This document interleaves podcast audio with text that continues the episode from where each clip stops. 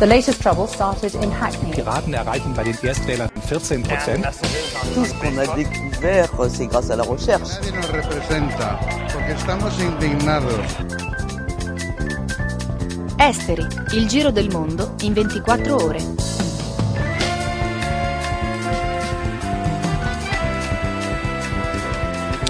Un eh, saluto ai nostri ascoltatori e ascoltatrici di Radio Popolare e Popolare Network. Sommario della puntata. Verso una tregua tra Hamas e Israele, la diplomazia egiziana al lavoro. Oggi a Gaza sono state uccise 19 persone, 127 dall'inizio delle violenze. Il punto di Esteri. Al quinto giorno della crisi, Obama manda Hillary Clinton in Medio Oriente. Il welfare nel mirino delle agenzie di rating. Moody's toglie la AAA alla Francia. Eurocrisi, il dogma dell'austerità, rischia di condizionare il vertice sul bilancio 2014-2020 verso un maxi taglio da 80 miliardi di euro. Gran Bretagna al via il sinodo della Chiesa anglicana. I vescovi dovranno prendere una decisione sull'ordinazione delle donne. Sui siti di Popolare Network potete ascoltare esteri e scaricare il podcast.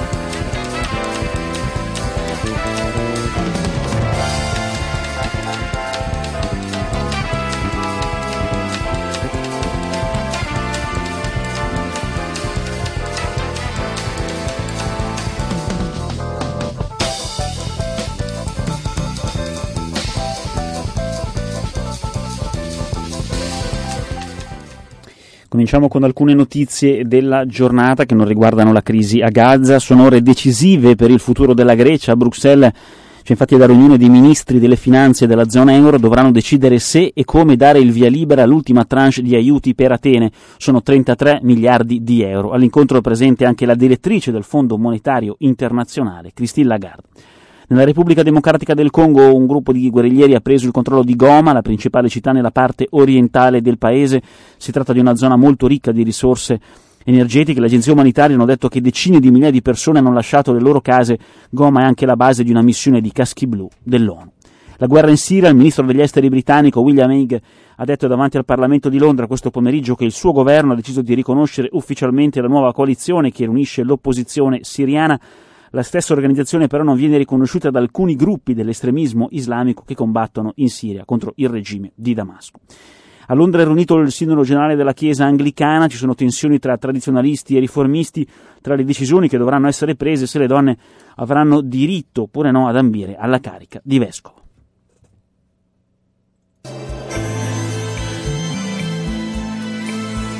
Esteri, il giro del mondo in 24 ore. Radio Popolare, Popolare Network.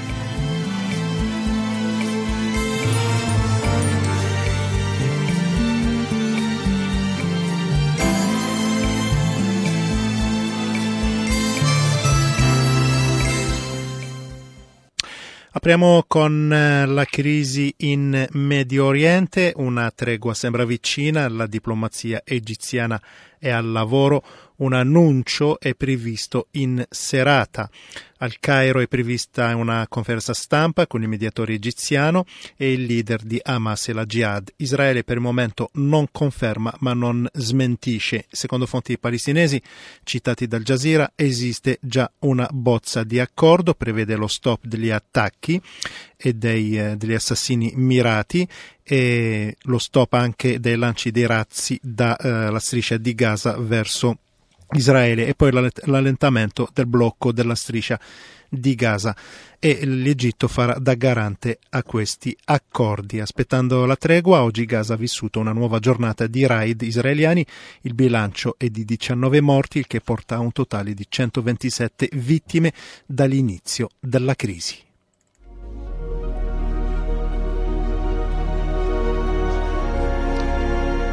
Il podcast di Esteri è sui siti di Radio Popolare e Popolare Network.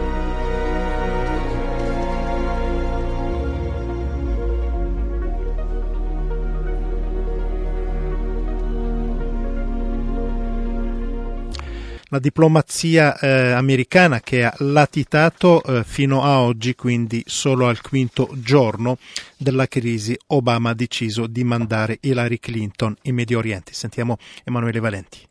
Barack Obama aveva scelto di dedicare all'Asia il suo primo viaggio all'estero dopo la conferma alla Casa Bianca, in linea con quanto detto in questi ultimi anni, e cioè che la bussola della politica estera americana punta sempre di più verso l'Asia e il Pacifico, perché lì ci sono le maggiori possibilità di sviluppo economico e perché lì bisogna limitare e contenere l'influenza cinese.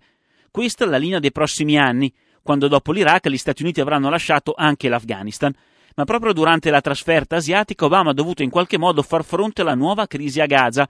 La decisione di mandare Hillary Clinton in Medio Oriente è stata presa a Phnom Penh, in Cambogia. Ovviamente è stato un caso, ma anche da un punto di vista simbolico è qualcosa di molto significativo. La Clinton vedrà Netanyahu, probabilmente domani, poi andrà a Ramallah, in Cisgiordania, e infine si sposterà in Egitto. Il Cairo, l'abbiamo sentito in queste ore, è il centro diplomatico di questa crisi, è il luogo dove viene negoziata la tregua con i gruppi palestinesi, è il luogo dove si riunisce la Lega Araba, è il luogo dove è arrivato il segretario generale dell'ONU, Ban Ki-moon, e soprattutto l'Egitto è il principale paese arabo, quello che può servire agli Stati Uniti in questo momento di grandi cambiamenti nella regione. In questi giorni Obama ha telefonato più volte al presidente Morsi dei fratelli musulmani come Hamas proprio per fare pressione sull'organizzazione palestinese affinché interrompesse il lancio di razzi verso Israele.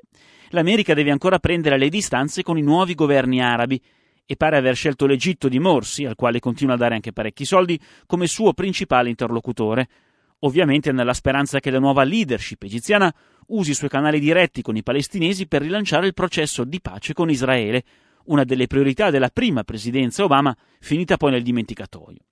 Oltre che sull'Egitto, Washington punta molto anche sulla Turchia.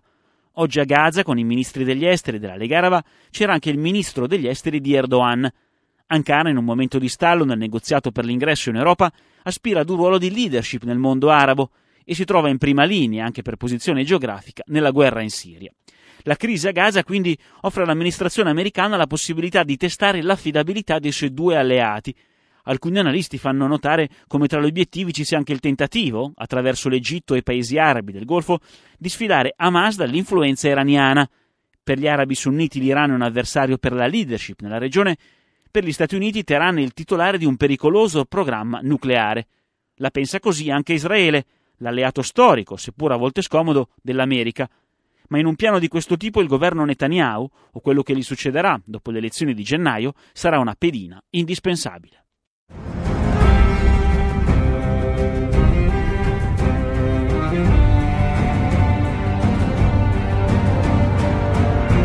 Esteri. Radio Popolare Popolare Network. Da lunedì al venerdì dalle 18 alle 18.30.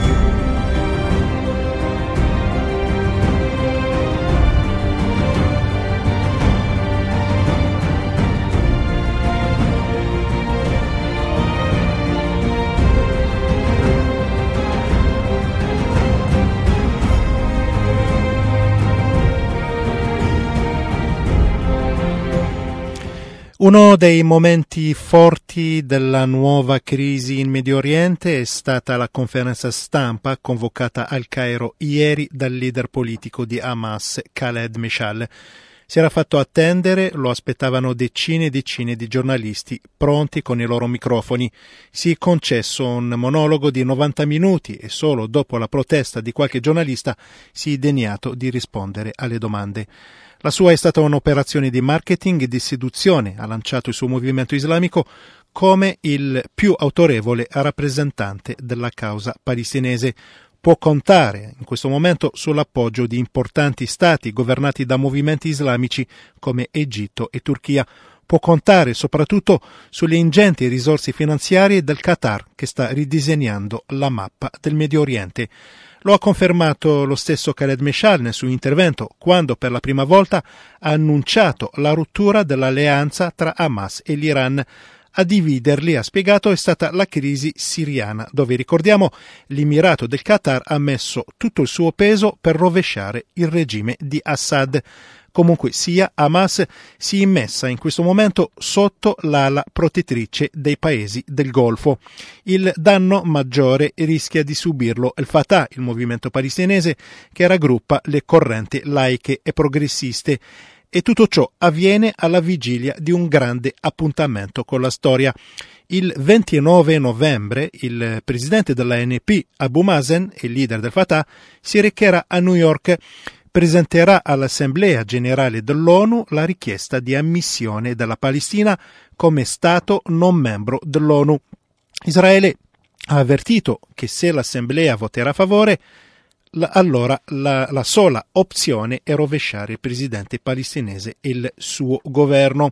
E questa guerra sembra fatta apposta per ridimensionare la eh, portata di questo viaggio, del viaggio di Abu Mazen a New York.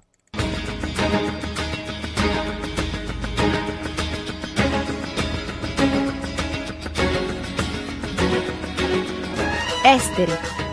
Radio Popolare Popolare Network. Da lunedì al venerdì dalle 18 alle 18.30.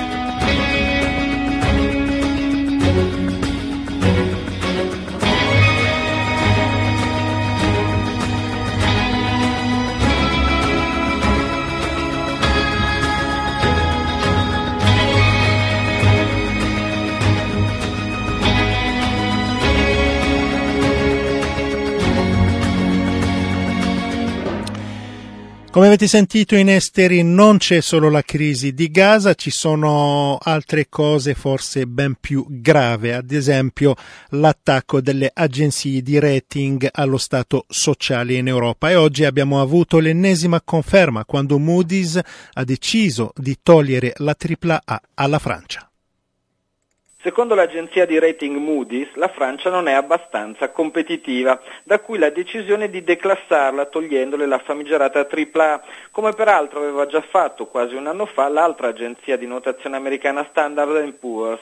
Al di là dell'ideologia e della retorica darwiniana sulla competitività, per Moody's e per i mercati non essere abbastanza competitivi significa né più e né meno che il capitale investito non rende abbastanza, che il caro, vecchio ma sempre verde tasso marginale di profitto non è abbastanza alto, che in Francia i soldi non fanno abbastanza soldi o ancora in breve che in Francia i ricchi non si arricchiscono abbastanza né abbastanza in fretta.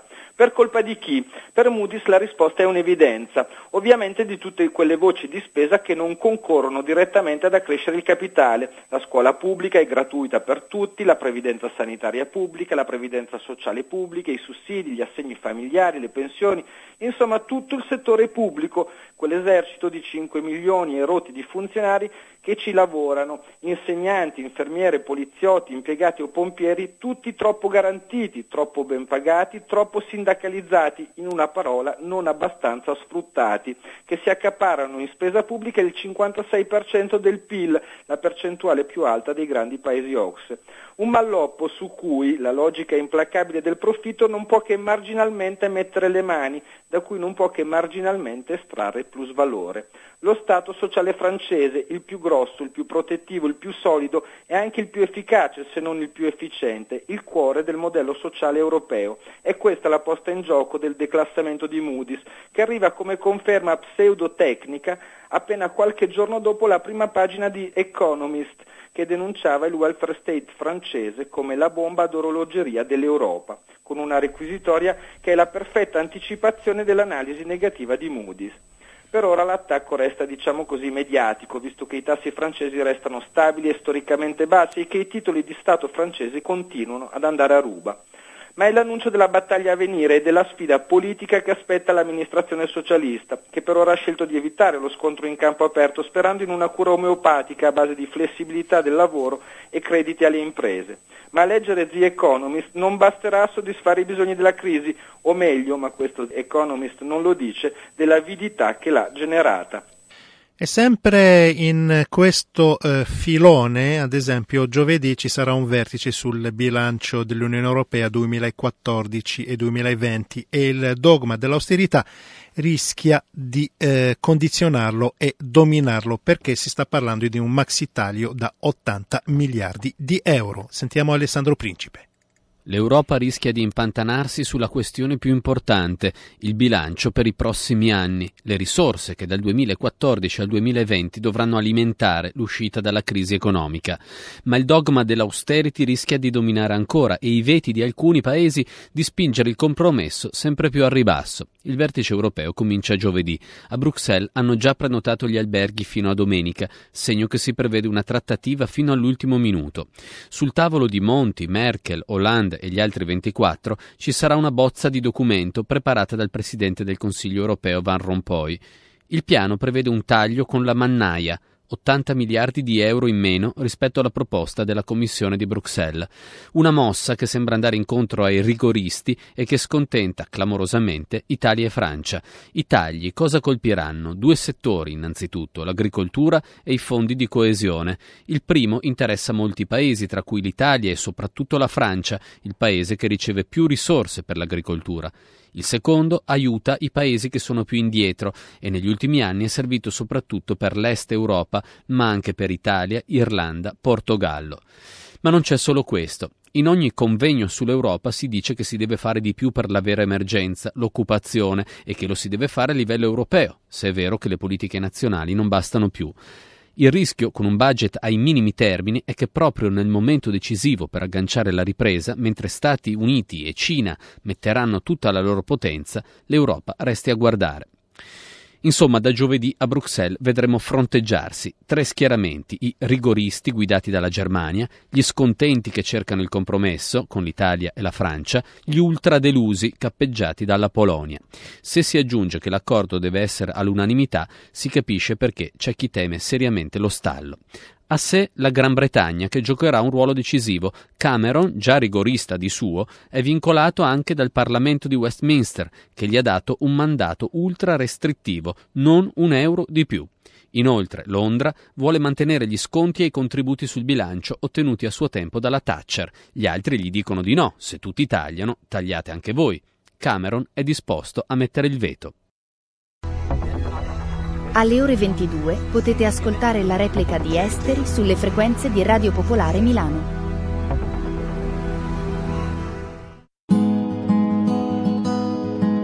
State ascoltando Esteri. And in a moment, and in one instant,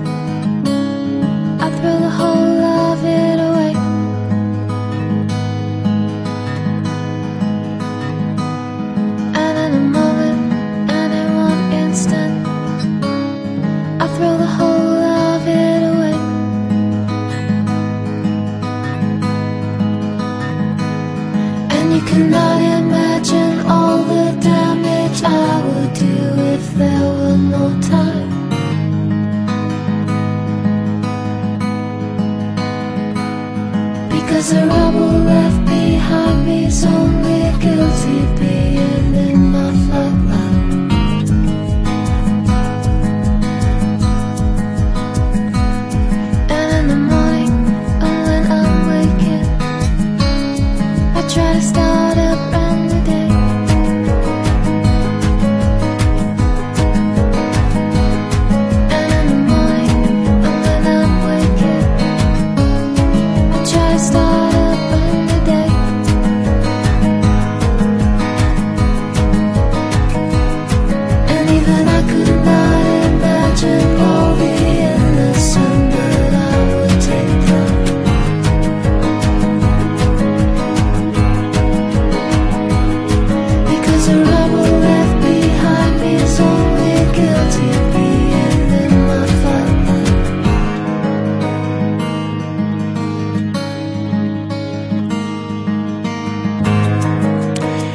La politica dei tagli rischia anche di avere delle mh, possibili ripercussioni sulla stabilità dei vari stati europei. Eh, ricordiamo quello che succede in Grecia con l'affermazione dei eh, movimenti eh, nazisti.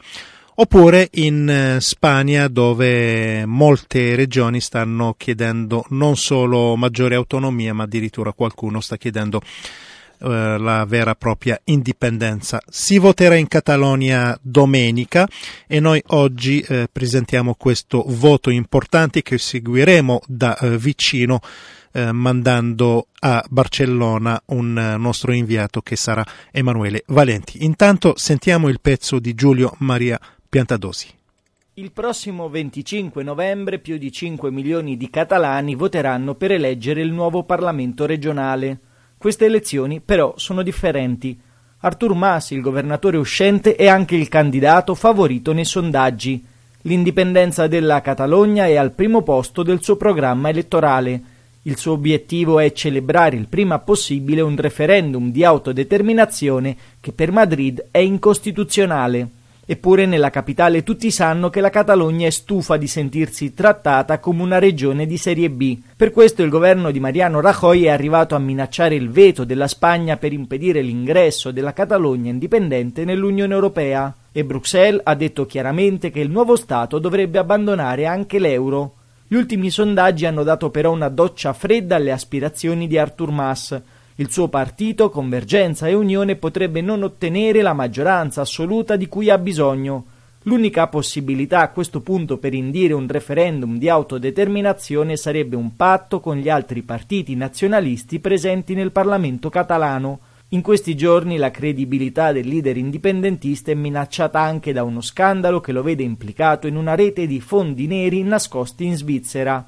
Per la polizia fiscale spagnola esistono una serie di conti correnti a nome di Artur Mas e della sua famiglia dove sarebbero finiti i soldi di una trama di corruzione che implicherebbe anche diversi membri della giunta regionale. Ma una campagna elettorale tutta centrata sulla questione separatista potrebbe aiutare soprattutto il Partito Popolare di Mariano Rajoy, da sempre insignificante nella geografia politica catalana, i popolari sono ora diventati la forza di riferimento per chi si sente più spagnolo che catalano. Per gli indignados però bisognerebbe guardare le elezioni catalane da un altro punto di vista. Artur Mas sta cavalcando la bandiera indipendentista per far dimenticare due anni di duri sacrifici per i catalani. Il suo è stato il primo governo regionale della Spagna a tagliare in maniera indiscriminata sanità, istruzione e servizi sociali.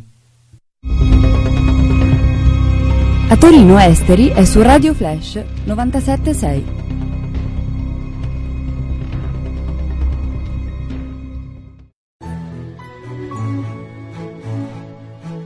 State ascoltando Esteri, Radio Popolare, Popolare Network.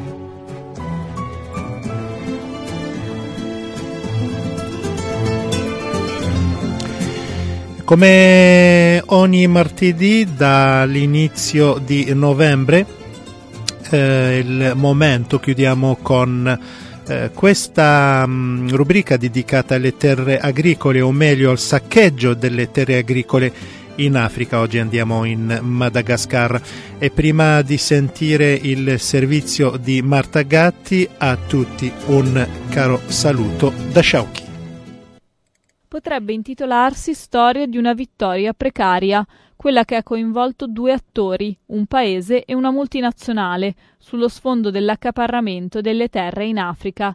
Il paese è il Madagascar, isola africana, terra di scambi, di biodiversità, e la compagnia in questione è la sudcoreana Daewoo Logistics.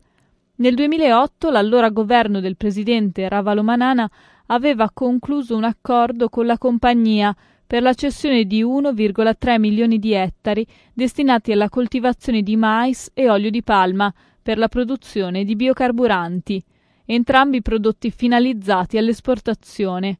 Un accordo regalo che, secondo la stessa Daewoo, non prevedeva alcun pagamento per l'affitto delle terre. Il contratto, come succede spesso, è rimasto per molto tempo all'oscuro della società civile e soprattutto dei tanti piccoli contadini che vivono di un'agricoltura rurale. I contadini interessati dal processo di accaparramento da un giorno all'altro si sono resi conto di abitare da generazioni su una terra che secondo il codice agrario appartiene allo Stato. L'assenza dei diritti di proprietà e l'estrema difficoltà per ottenerli impediscono di fatto ai contadini di poter dimostrare il possesso della terra.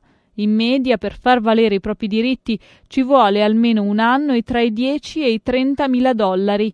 Si tratta di una procedura che include anche il giudizio di una commissione locale di riconoscimento dei terreni. Le promesse collaterali all'accordo erano sempre le stesse. la costruzione di scuole, il trasferimento di tecnologie e conoscenze e la realizzazione degli impianti di trasformazione per i biocarburanti in loco.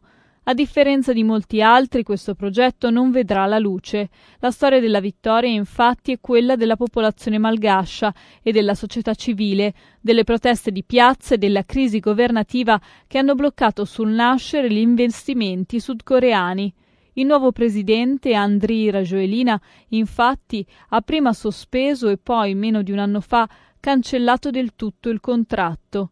Il timore della società civile malgascia però rimane perché la riforma agraria del 2003, spinta dalla Banca Mondiale, ha inserito una clausola pericolosa. Lo Stato può cedere le sue terre ad imprese straniere purché si associno ad una compagnia locale.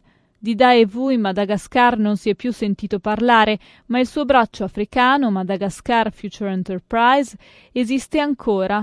Il collettivo per la difesa delle terre malgasce, che si occupa di difendere i diritti dei piccoli proprietari, ha lanciato un appello contro il sempre più frequente sequestro dei terreni alle famiglie, causato dalla cessione delle terre statali ai privati e a chi acquista i diritti minerari.